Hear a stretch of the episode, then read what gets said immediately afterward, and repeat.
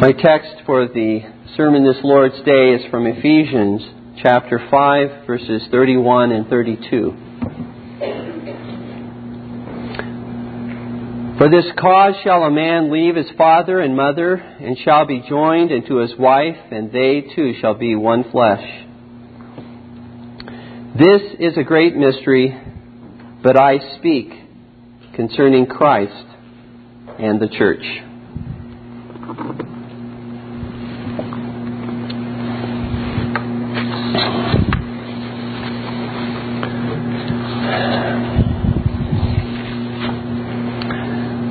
Lord willing, we will conclude our series this Lord's Day on the matter of divorce and remarriage.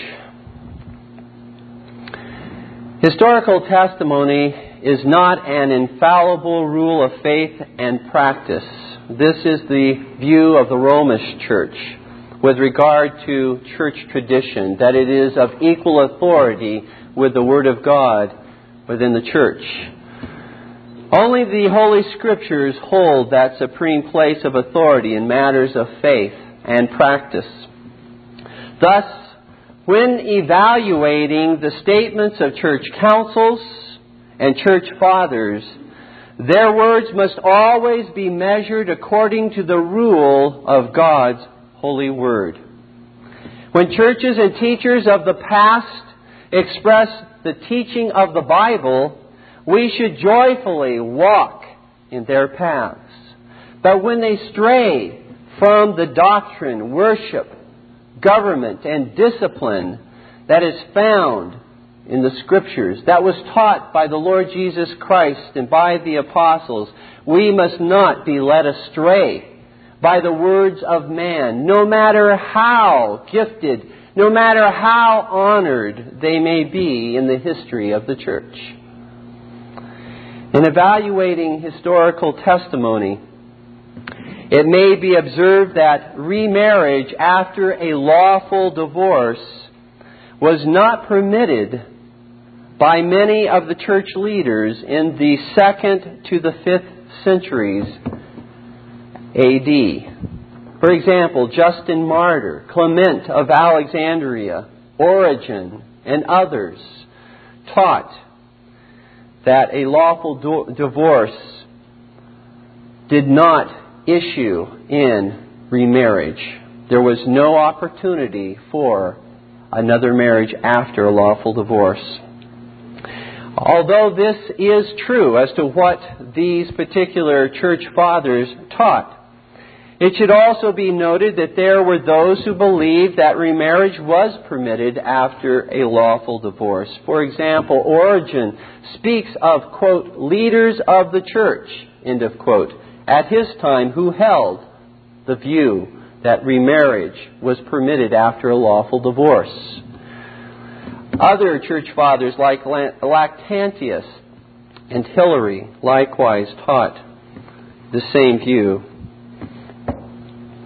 Not only is it significant, therefore, that there were opposing views on this subject represented amongst the early church fathers, but also that many of the early church fathers who did not tolerate remarriage after a lawful divorce looked upon celibacy as a more holy estate than marriage, and believed that priests after consecration could not marry at all, which subsequently led to men and women renouncing their wives and their husbands in order to assume some order or calling within the church.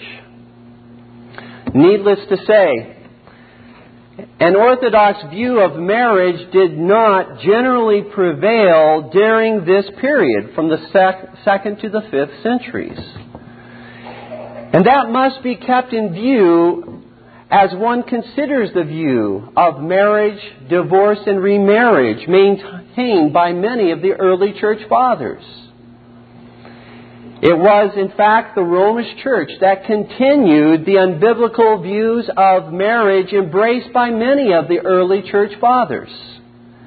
However, at the time of the Reformation, the Scripture was given its rightful place of supreme authority in all such controversies, and the devaluation of marriage was replaced with the exaltation of marriage.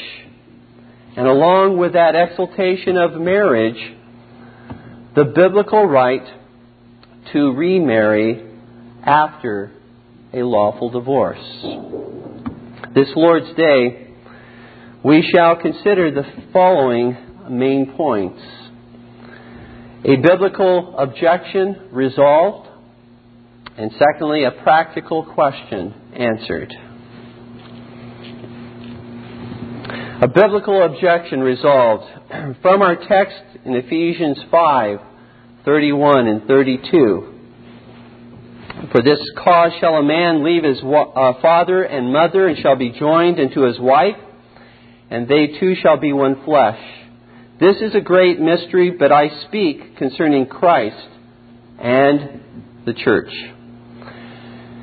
Here it is objected that since our earthly marriage pictures the marriage of Christ to His church, how can there be a lawful divorce which dissolves the earthly marriage and allows a lawful remarriage, since no lawful divorce or remarriage is possible in our heavenly marriage to Christ?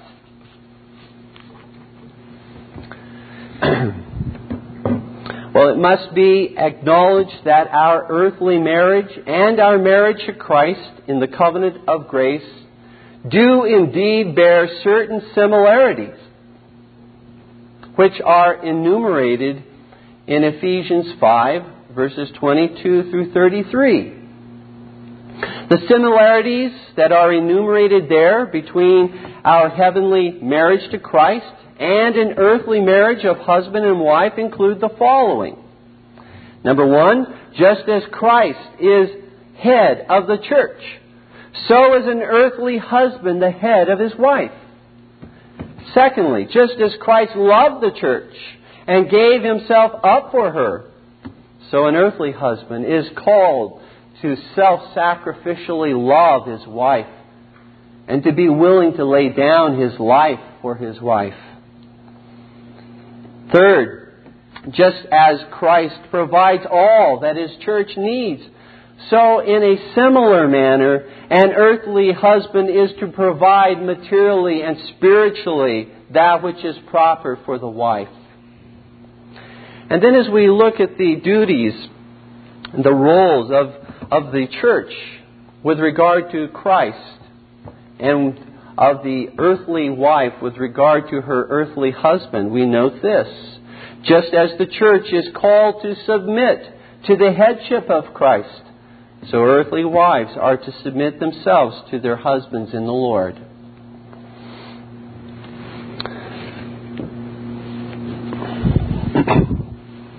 But having considered the similarities that are found between earthly marriages and our heavenly marriage here in Ephesians 5, it must also be noted that there exist notable differences between our marriage to Christ and our earthly marriages.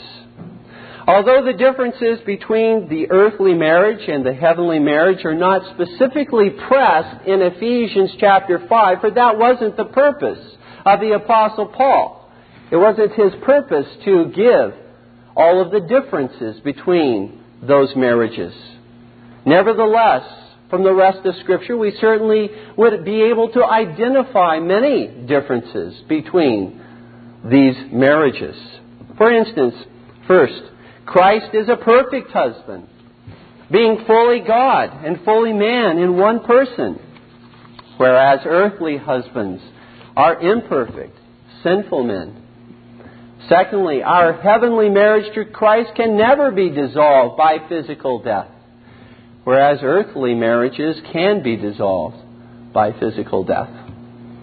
Thirdly, our heavenly marriage to Christ is founded upon an eternal covenant, having begun in the covenant of redemption from all eternity and realized in the covenant of grace in time, whereas earthly marriages are founded upon a temporal civil covenant between two human beings.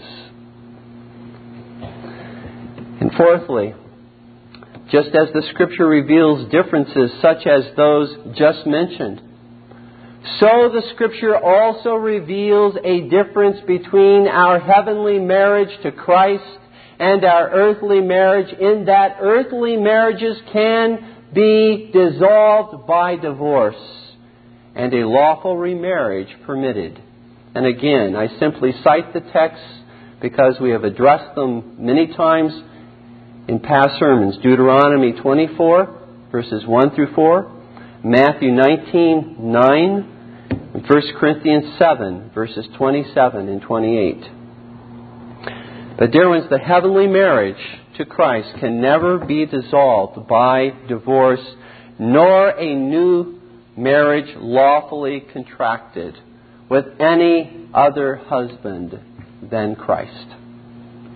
For the Lord Jesus Christ assures us in His Word in John chapter 6, verses 37 through 39, "All that the Father giveth me shall come to me, and him that cometh to me I will in no wise cast out.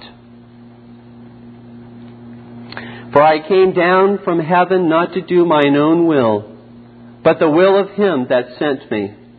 And this is the Father's will which hath sent me, that of all which He hath given me I should lose nothing, but should raise it up again at the last day."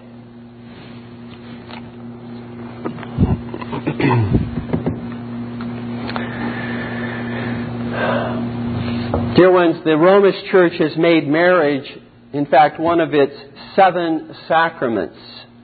5 of those sacraments find no place at all as sacraments in Scripture, the other 2 being greatly perverted, even corrupted by Rome.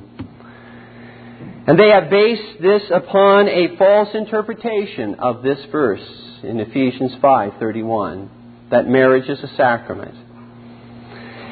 In the Greek language, which is the original language of the New Testament, the word mystery that you find in Ephesians 5:31, this is a great mystery. The word mystery, or in Greek mysterion, is used, whereas in the Latin Vulgate, which is the authoritative version of the Bible for the Church of Rome, the Latin word sacramentum is used, which means sacrament. Thus, Rome teaches that marriage actually conveys grace to the husband and wife by the blessing of the priest. When a couple is married, the spouses are made holy so that their natural affection is transformed into a spiritual affection, and thus they become fit, and their marriage becomes a fit symbol of the union of Christ and His Church. And because marriage is a sacrament of the Church according to Rome, it cannot, again according to Rome, it cannot be lawfully dissolved.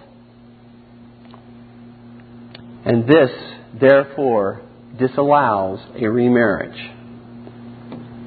Now, although Protestants would not maintain that marriage is a sacrament which signifies and seals Christ and His redemption, nevertheless, some Protestants have fallen into a Romish-like error in so likening our earthly marriages to our heavenly marriage, so that our earthly marriage cannot be dissolved and no remarriage contracted after a lawful divorce.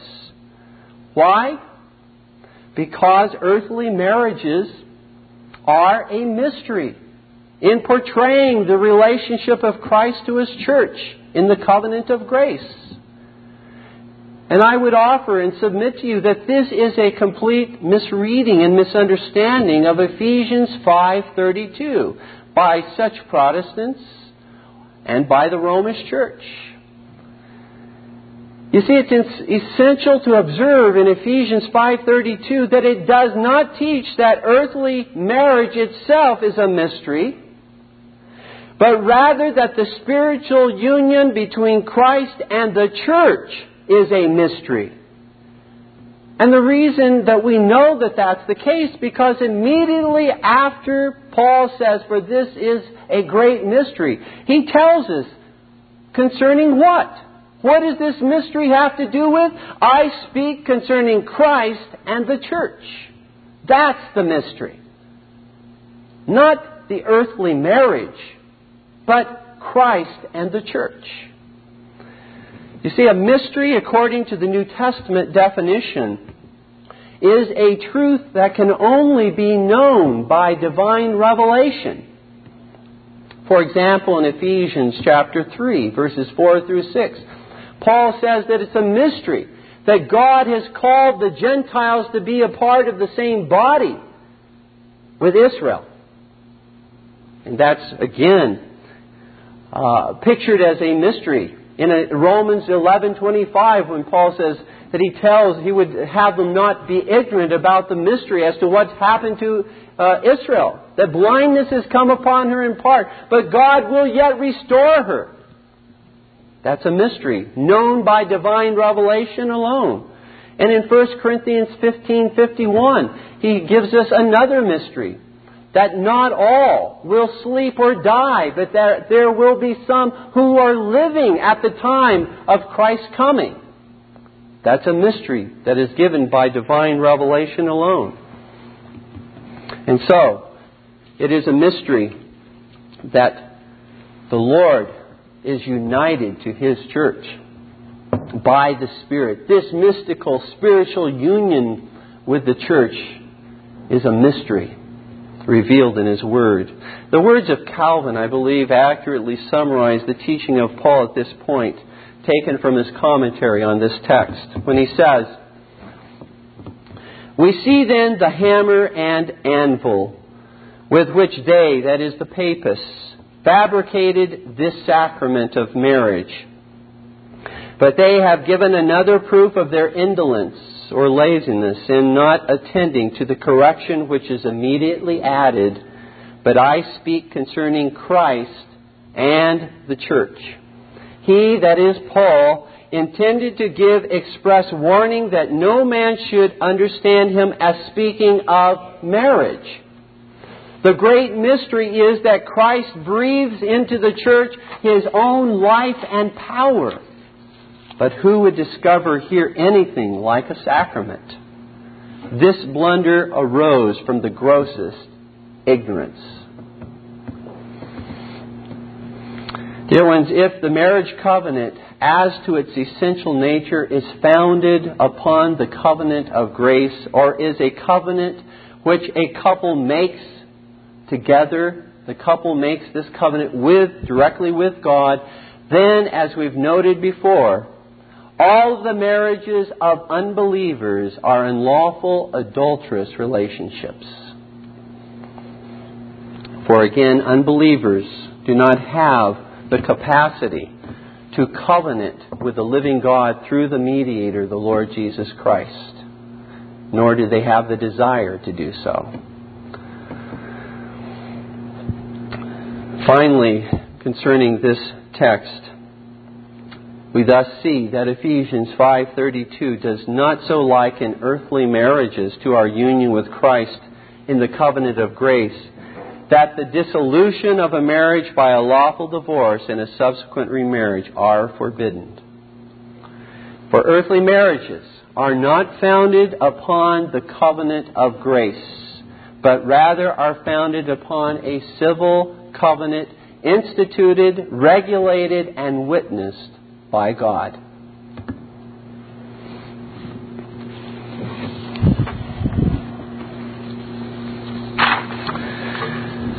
We come to the second main point,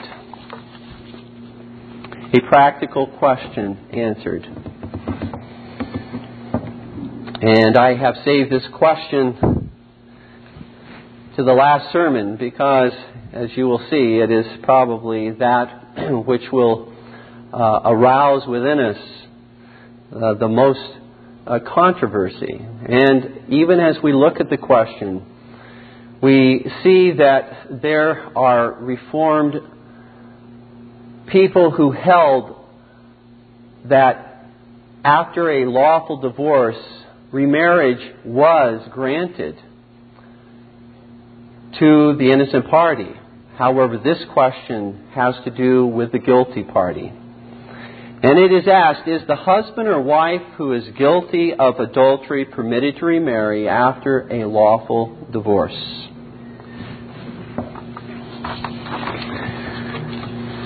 This is a difficult question and one that is potentially emotionally charged. And so I exhort us all, let us proceed with caution, seeking God's grace to guide us in wisdom and in knowledge of the truth. Let us first then examine the biblical evidence, and then we will consider the historical testimony. First of all, adultery and willful desertion are indeed heinous sins, yea, crimes as well, committed against one with whom a husband or wife is one flesh, and bound by covenant till death us do part. Since God instituted marriage, since God regulates marriage by His Word, and since God bears witness to the covenant made in marriage, adultery and willful desertion are likewise sins committed against the Lord our God. The Lord finds adultery such an aggravated sin and crime that He specifically authorized the civil penalty of death for it in Deuteronomy 22:22. Although adultery is not the unpardonable sin, Christ will save and Christ will forgive all adulterers who come to Him and seek His forgiveness, even as the Lord forgave David in Psalm 51. The Lord's grace and mercy extends to all adulterers, to all those who willfully desert. God will forgive. Nevertheless, forgiveness before the Lord does not necessarily exempt one from civil punishment that is due his or her crime. For example, the thief on the cross still suffered the penalty of his crime, though he was forgiven and assured by Christ, "Today thou wilt be with me in paradise." So if willful adulterers were to be lawfully executed according to God's law, how could a divorce have ever been introduced as a civil punishment by God in the first place? First, as we noted in an earlier sermon, there seem to be certain cases even during biblical times in which one who was guilty of adultery may not be put to death. In Numbers chapter 5, verse 27, a husband suspicious of his wife takes her through a particular ordeal established by God, whereby she appears before the priest. She takes an oath upon herself, offers sacrifices, and in that oath she confesses that she has not committed adultery. Bitter water is given to her, and if she is indeed guilty of having committed adultery, her belly swells and her thigh rots. If she is indeed innocent, the Lord promises blessing upon her, many children, prosperity with regard to her family. But interestingly enough, if she is found guilty and her belly swells and her thigh rots, nothing is said with regard to her being put to death. She shall be accounted a curse amongst the people.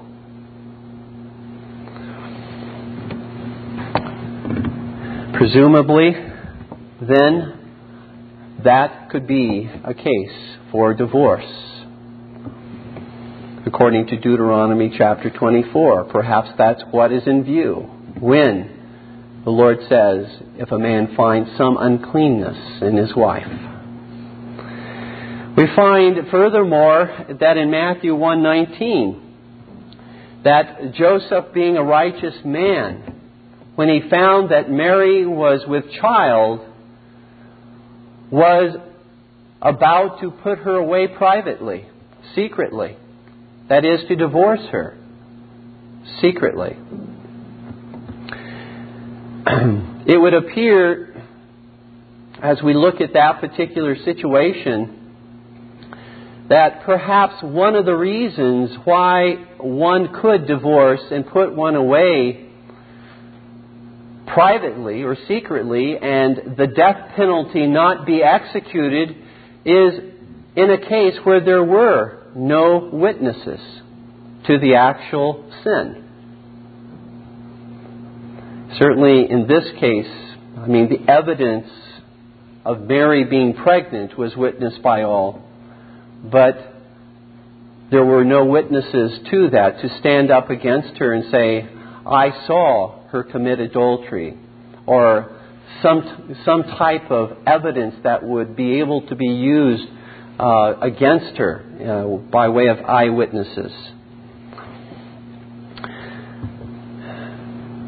Finally, in John 8:7, the Lord tells those who bring to her a woman who was caught in the act of adultery.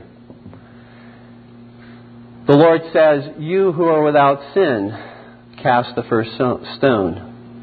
These Pharisees place another test before the Lord. It is a test, and a very obvious test, in that they bring the woman. They do not bring the man, who is also obviously guilty of adultery as well. They bring the woman alone, which would appear to be a case of entrapment.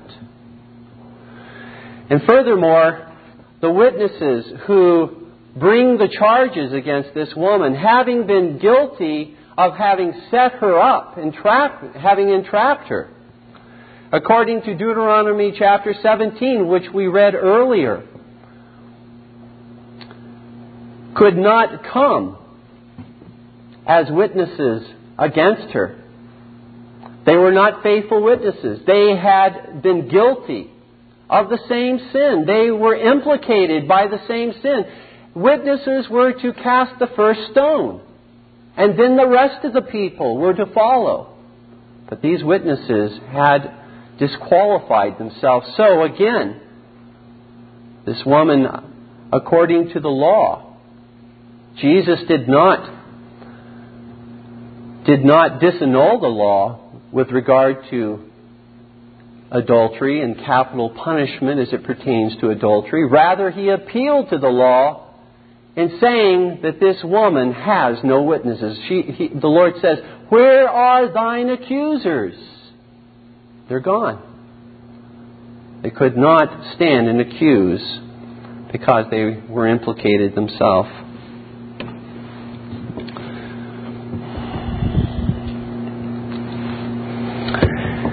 So this would give us some indication as to, even during biblical times, how divorce might arise even in cases of adultery. But I would also offer that divorce became a necessary civil penalty in a nation where magistrates did not execute capital punishment against those guilty of willful adultery, which appears to be the reason why Christ institutes this legislation concerning adultery in Matthew 5:32 and Matthew 9:19. I'm sorry, Matthew 19:9. It appears that this was the case even during the time of Christ, that adultery was not punished. Or if it was punished, it was not consistently punished. And so there were adulterers who were living. What was to happen? What was to be done with those who were guilty of adultery? The Lord legislates concerning that and brings forth the civil sanction of divorce. And certainly, since there was no civil punishment specifically stated in the law of God for willful desertion, the Lord instituted divorce through the Apostle Paul for that cause as well in 1 Corinthians 7:15. Thus, these are the reasons why the question as to what the guilty party may do, whether the guilty party may remarry, the reason why that question even arises has to do with the issue that all adulterers were not necessarily put to death. Yes, the willful adulterer deserves to be put to death. But what should be done if such is not the case? The innocent party may lawfully divorce the one guilty of adultery. That very clearly the Scripture teaches. And the innocent party may lawfully remarry. But does God necessarily require the guilty party to remain unmarried the rest of his or her life? I ask you because we get into a rather technical part of the sermon at this point to pay close attention to what is being said. Let us consider the words of the Lord in Matthew 19, verse 9. And I would encourage you, because I think it will be a little more technical, if you had your Bibles opened and if you were able to follow the text, it probably will be more easily understood. Matthew 19:9, where Jesus says, "And I say unto you, whosoever shall put away his wife, except it be for fornication, and shall marry another, committeth adultery. And whoso marrieth her which is put away doth commit adultery."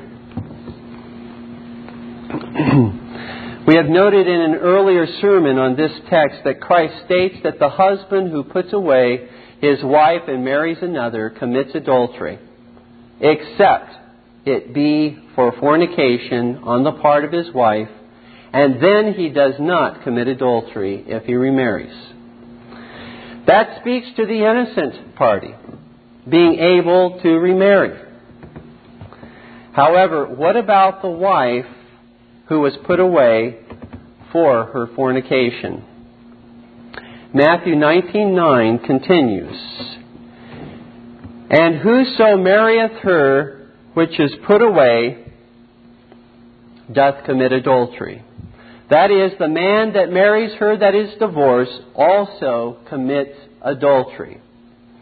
Now the question is this: does the clause, "And whoso marrieth her which is put away doth commit adultery," does that clause stand all by itself, or is it likewise qualified by the exception, "except it be for fornication"? If it stands all by itself, then there is no exception stated, and the man who marries the woman who is divorced for fornication commits adultery under any and all circumstances. However, if the exception, "except it be for fornication," also qualifies the second part of this verse, then the man who marries the woman guilty of fornication does not commit adultery. And I submit to you that the same exception must apply in this clause, in the second part of the verse, as it applies in the previous clause, in the first part of the verse. Why, and I'm going to try and unravel that a little bit at this time, why would this man in the latter part of the verse, be guilty of committing adultery when he marries this woman. Why would he be guilty of adultery? Does not the mention of adultery infer that she still is lawfully married to another man? Does it not infer that she has not been lawfully divorced from her husband, and therefore a man who marries her is marrying one who is married yet? He commits adultery by marrying this woman because the previous marriage was never lawfully dissolved. Having never been lawfully dissolved, she is yet, as we said, married, and whoever marries her commits adultery, enters into an adulterous relationship. Thus, Christ teaches as the general rule of divorce and remarriage that if a man puts away his wife for unlawful reasons and marries another, he commits adultery. And if subsequently another man marries the wife who is unlawfully divorced, he also commits adultery. Why do both of these men commit adultery?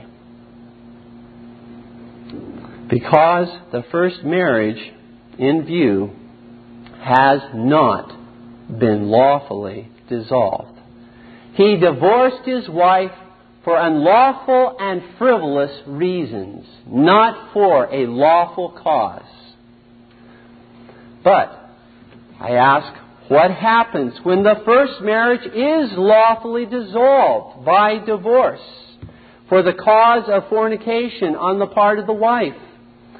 Well, in that case, the first husband does not commit adultery if he remarries.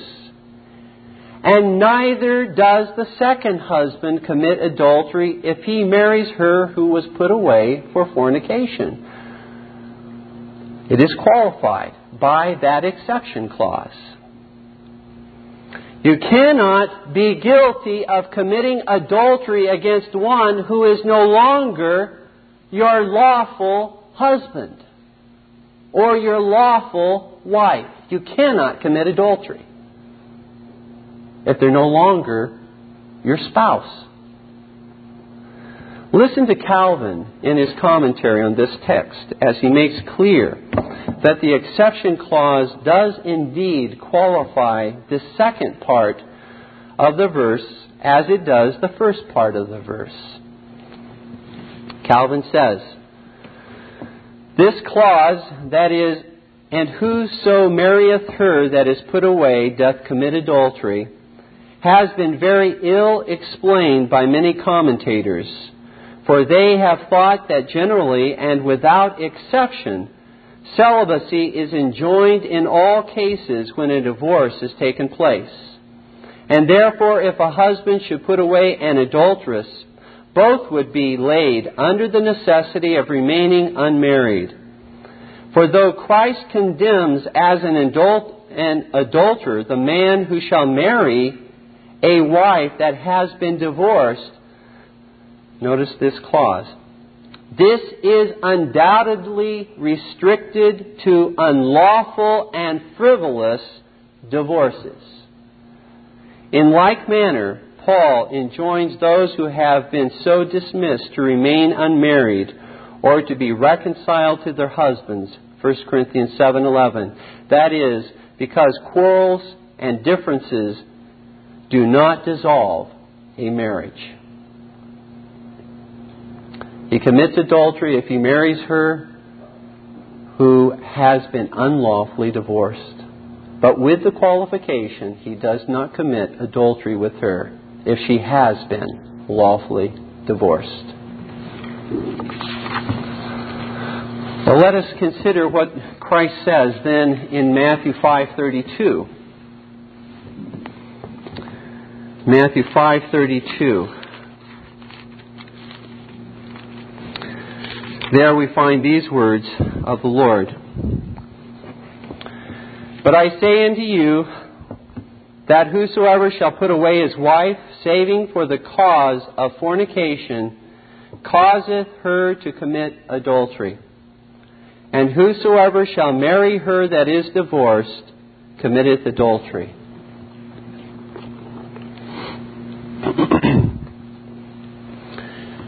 Whereas Matthew 19:9 does not explicitly address the woman who remarries as to her guilt, it says that the man who marries her commits adultery. Here in Matthew 5:32, the case of the woman is considered by Christ. The Lord teaches, again, as the general rule of divorce and remarriage, that if a husband divorces his wife for any unlawful or frivolous reason, he causes her to commit adultery. And whoever marries her that is divorced for an unlawful reason, for a frivolous reason, also commits adultery. Now, how does he cause her to commit adultery? In that he has not divorced her for a lawful cause, and therefore, when she enters into another marriage, it is an unlawful marriage because the first one was not lawfully dissolved. He therefore causes her to commit adultery through his actions in putting her away for an unlawful reason. He is therefore a party to her adultery if she remarries. And as the scripture goes on to say, and the man who marries her while being unlawfully divorced also commits adultery with her. But what if the divorce occurs for the lawful reason stated in the text? For the cause of fornication on the part of the wife. Then the man does not cause her to commit adultery. If it is for that cause, then the conclusion changes. He does not cause her to commit adultery. And likewise, the man who marries her does not commit adultery.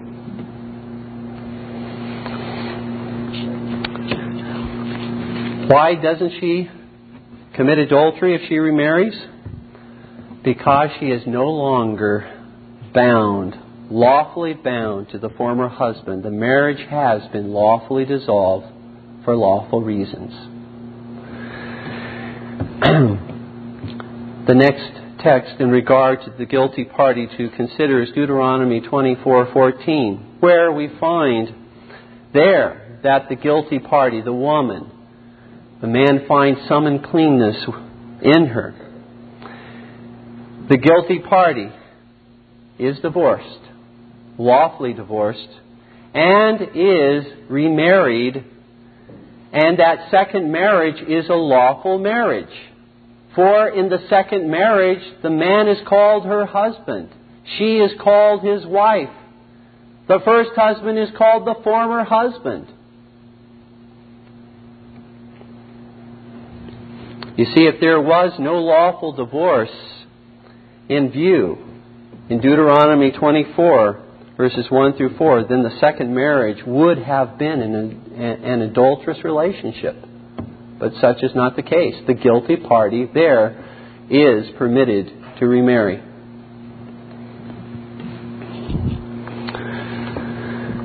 I submit to you that in no passage concerning divorce or remarriage that I have found in the Scripture is the guilty party forbidden from remarrying after a lawful divorce.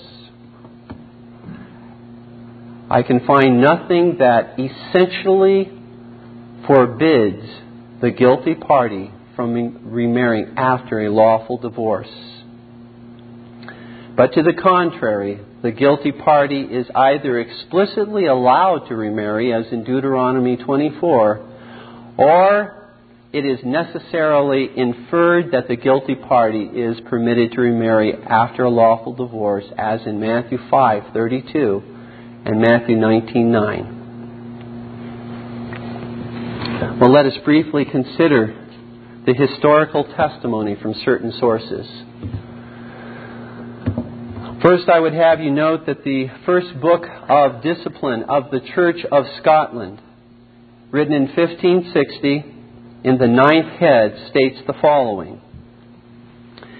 Marriage contracted may not be dissolved at man's pleasure, as our Master Christ Jesus does witness, unless adultery is committed,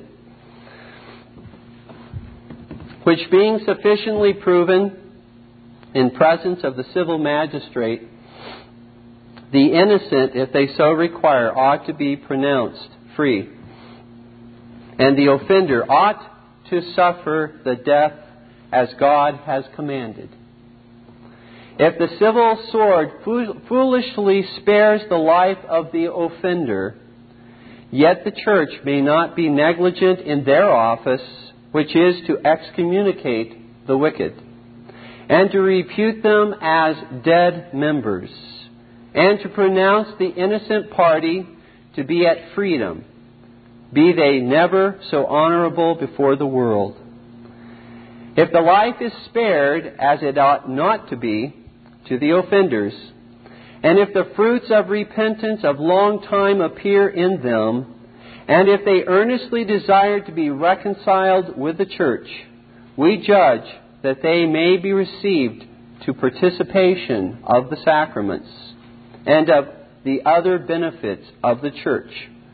For we would not that the church should hold those excommunicated whom God absolved, that is, the penitent. If any demand whether that the offender after reconciliation with the church may not marry again, we answer that if they cannot live continent, and if the necessity is such as that they fear further offense of God, we cannot forbid them to use the remedy ordained of God. If the party offended may be reconciled to the offender, then we judge that in no wise shall it be lawful to the offender to marry any other, except the party that before has been offended. And the solemnization of the latter marriage must be in the open face of the church, like as the former, but without proclamation of bans.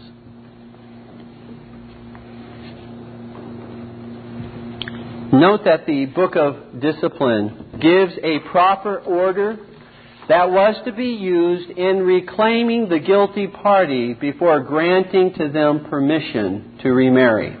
They did not absolutely forbid remarriage. They did not say that in the nature of the case, one who is the guilty party cannot remarry.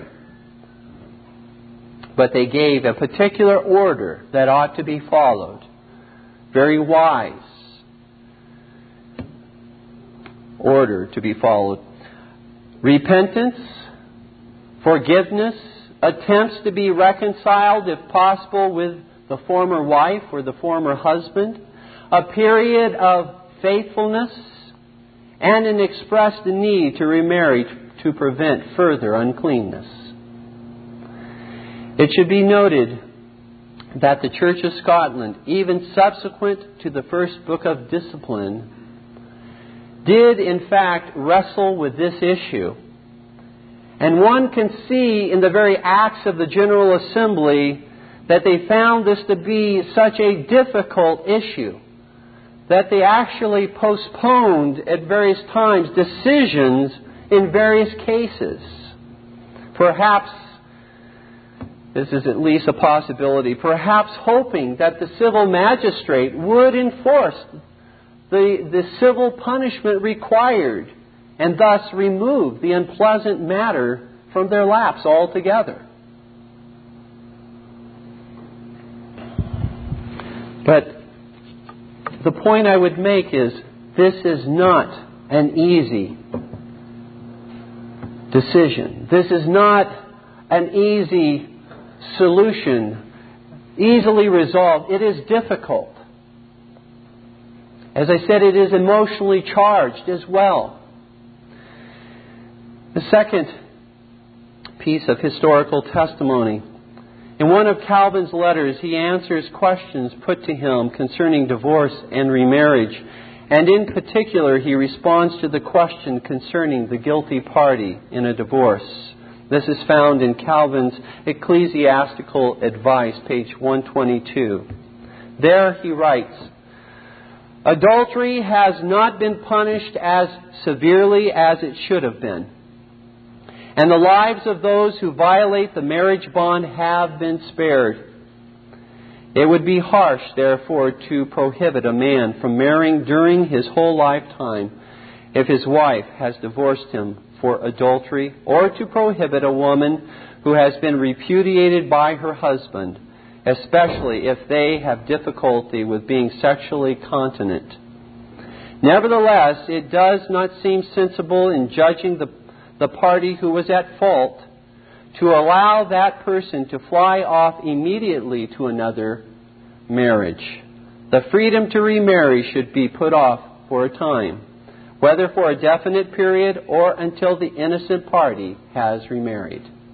Again, not an absolute prohibition given to the guilty party that you may never remarry, but an orderly restitution and restoration is laid out.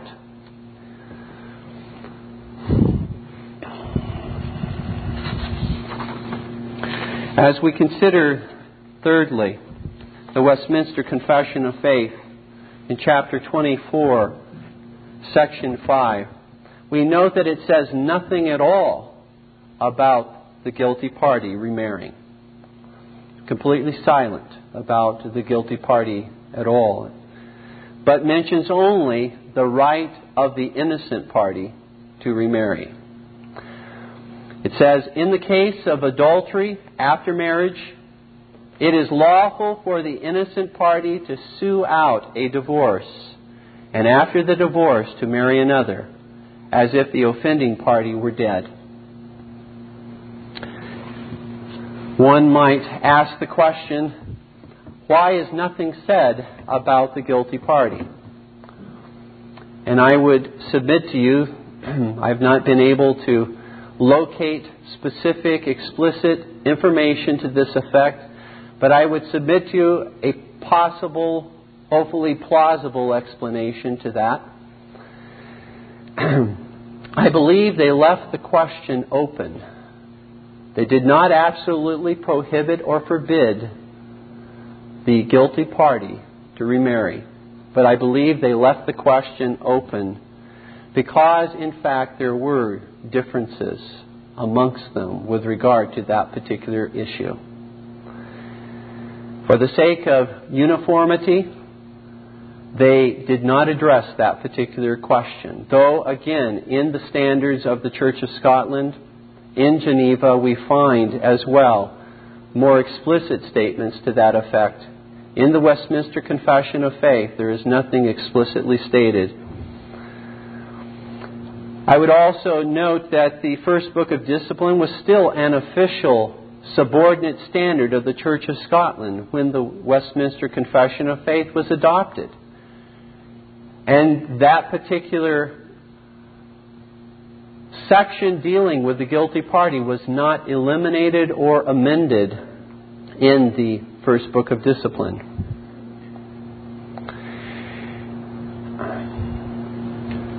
And so, with regard to that particular matter of the guilty party, all we can say is that this confession of faith does not rule on the matter. It doesn't specifically affirm it, nor does it specifically prohibit it. It doesn't rule on that particular issue.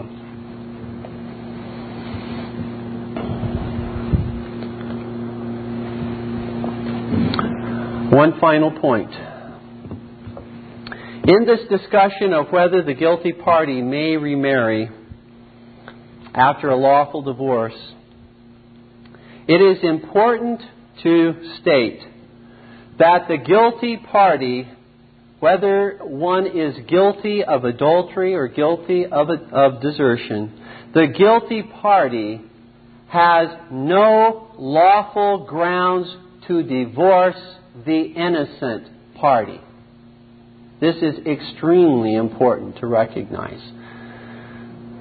The lawful grounds to divorce lawfully, it rests solely upon the innocent party to sue out a divorce against the guilty party and not vice versa.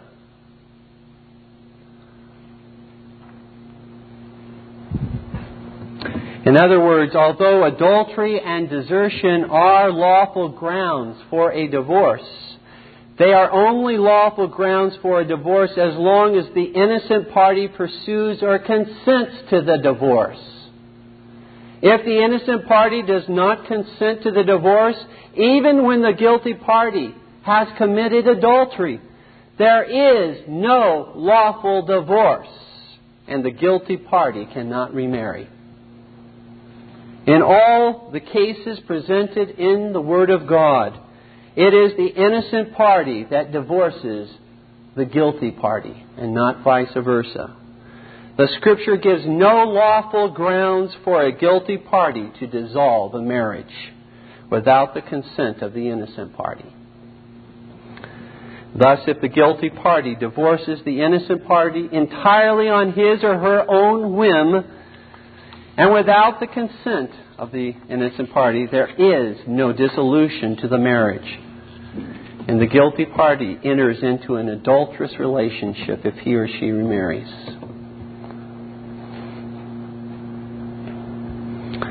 I said it was the last point, and I'm notorious for making these so-called last points and continuing with one more statement, but I anticipated myself, I guess, to some degree. Let me simply mention this. It's asked in regard to the guilty party if he or she is permitted to remarry under any circumstance. In other words, if there is a lawful divorce and if the guilty party is permitted to remarry, it does not seem fair that he or she should escape any consequences or punishment for his or her sin.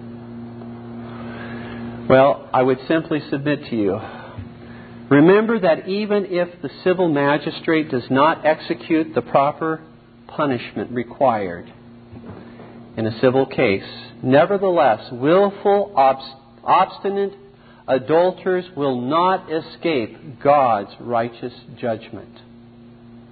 Listen to question 56 of the Shorter Catechism. The question asks, what is the reason annexed to the third commandment? The answer. The reason annexed to the third commandment is that however the breakers of this commandment may escape punishment from men, yet the Lord our God will not suffer them to escape His righteous judgment. The Lord is absolutely clear in regard to this matter. In Numbers 32:23, be sure your sin will find you out.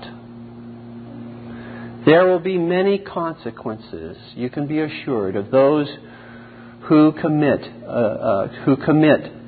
adultery.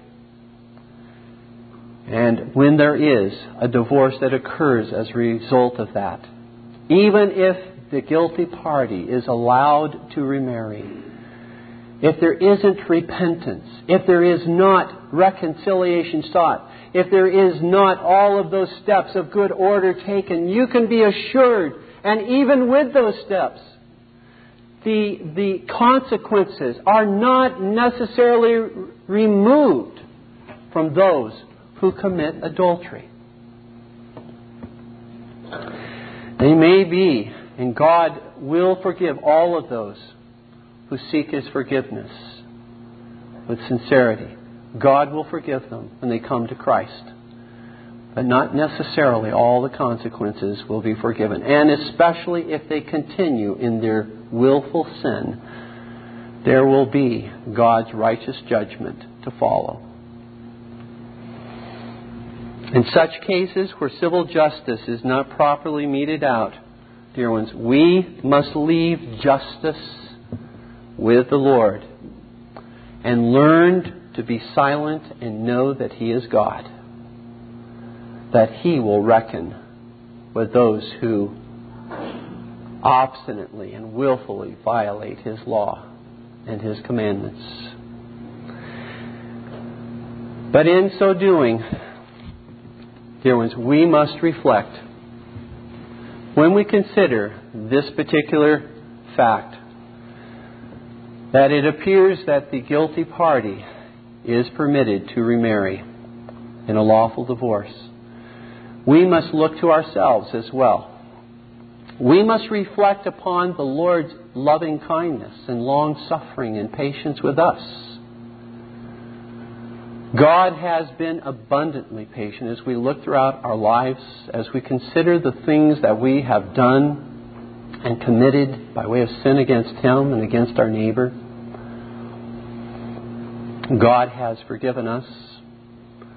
And in a great degree, when we come to Christ, we see even many of the consequences mitigated, tempered by His grace and His love, His forbearance.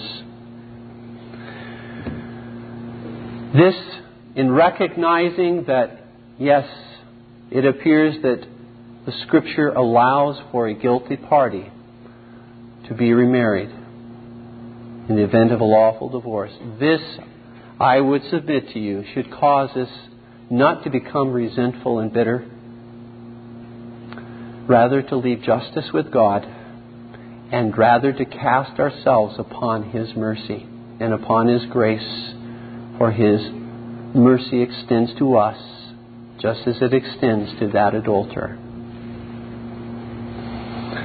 Remember the words of David, who was an adulterer. Remember the words of David in Psalm 51, verse 1. Have mercy upon me, O God, according to Thy loving kindness, according to the multitude of Thy tender mercies. Have mercy upon me. Forgive me. Blot out all my transgressions. Let us rather appeal, rather than become angry, vengeful, resentful, let us rather fall upon the mercy of God and plead even for the adulterers' forgiveness, that they would turn to Christ and repent of their sin. And then when they do, let us welcome them with open arms into the body of Christ, the Church of Christ. Let us prescribe for them as well that same order that we have read about in the Book of Discipline and Calvin speaks of. Let us welcome them as fellow brothers and sisters in Christ, even as Paul said, he was the chief of sinners, and receive mercy as an example to all that would follow him. Let us reach out to those as well who evidence that repentance. Please stand with me in prayer.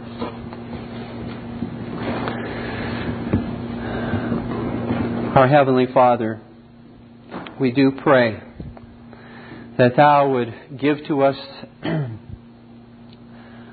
Thy grace even now as we consider these many truths that have been propounded this day from Thy Word. Let us, Lord, carefully consider and, like Bereans, go to the Scriptures to see whether these things be so. Let us, Lord, examine our own hearts. Let us, Father, see that, yes, adultery is a very heinous sin in Thy sight, worthy of death. But yet, let us, Father, also see in Thy providence, adultery is not presently punished as it deserves. And let us, Father, because of this, reach out to those who are guilty of such sins with the love, the grace, and the mercy of Christ, calling them to come to Christ, calling them to embrace Christ, We pray, Father, that Thou would give to us that spirit, and that Thou would encourage, Father, the hearts of Thy people this day. In Jesus' name, Amen. This Reformation audio track is a production of Stillwater's Revival Books. You are welcome to make copies and give them to those in need. SWRB makes thousands of classic Reformation resources available, free and for sale, in audio, video, and printed formats. It is likely that the sermon or book that you just listened to is also available on cassette or video, or as a printed book or booklet. Our many free resources, as well as our complete mail-order catalog, containing thousands of classic and contemporary Puritan and Reformed books, tapes, and videos at great discounts, is on the web at www.swrb.com. We can also be reached by email at swrb@swrb.com, by phone at 780-450-3730, by fax at 780-468-1096, or by mail at 4710-37A Avenue, Edmonton, that's EDMONTON, Alberta, abbreviated capital A, capital B, Canada, T6L 3T5. You may also request a free printed catalog. And remember that John Calvin, in defending the Reformation's regulative principle of worship, or what is sometimes called the scriptural law of worship, commenting on the words of God, which I commanded them not, neither came into my heart, from his commentary on Jeremiah 7:31, writes, God here cuts off from men every occasion for making evasions, since he condemns by this one phrase, I have not commanded them, whatever the Jews devised. There is then no other argument needed to condemn superstitions than that they are not commanded by God.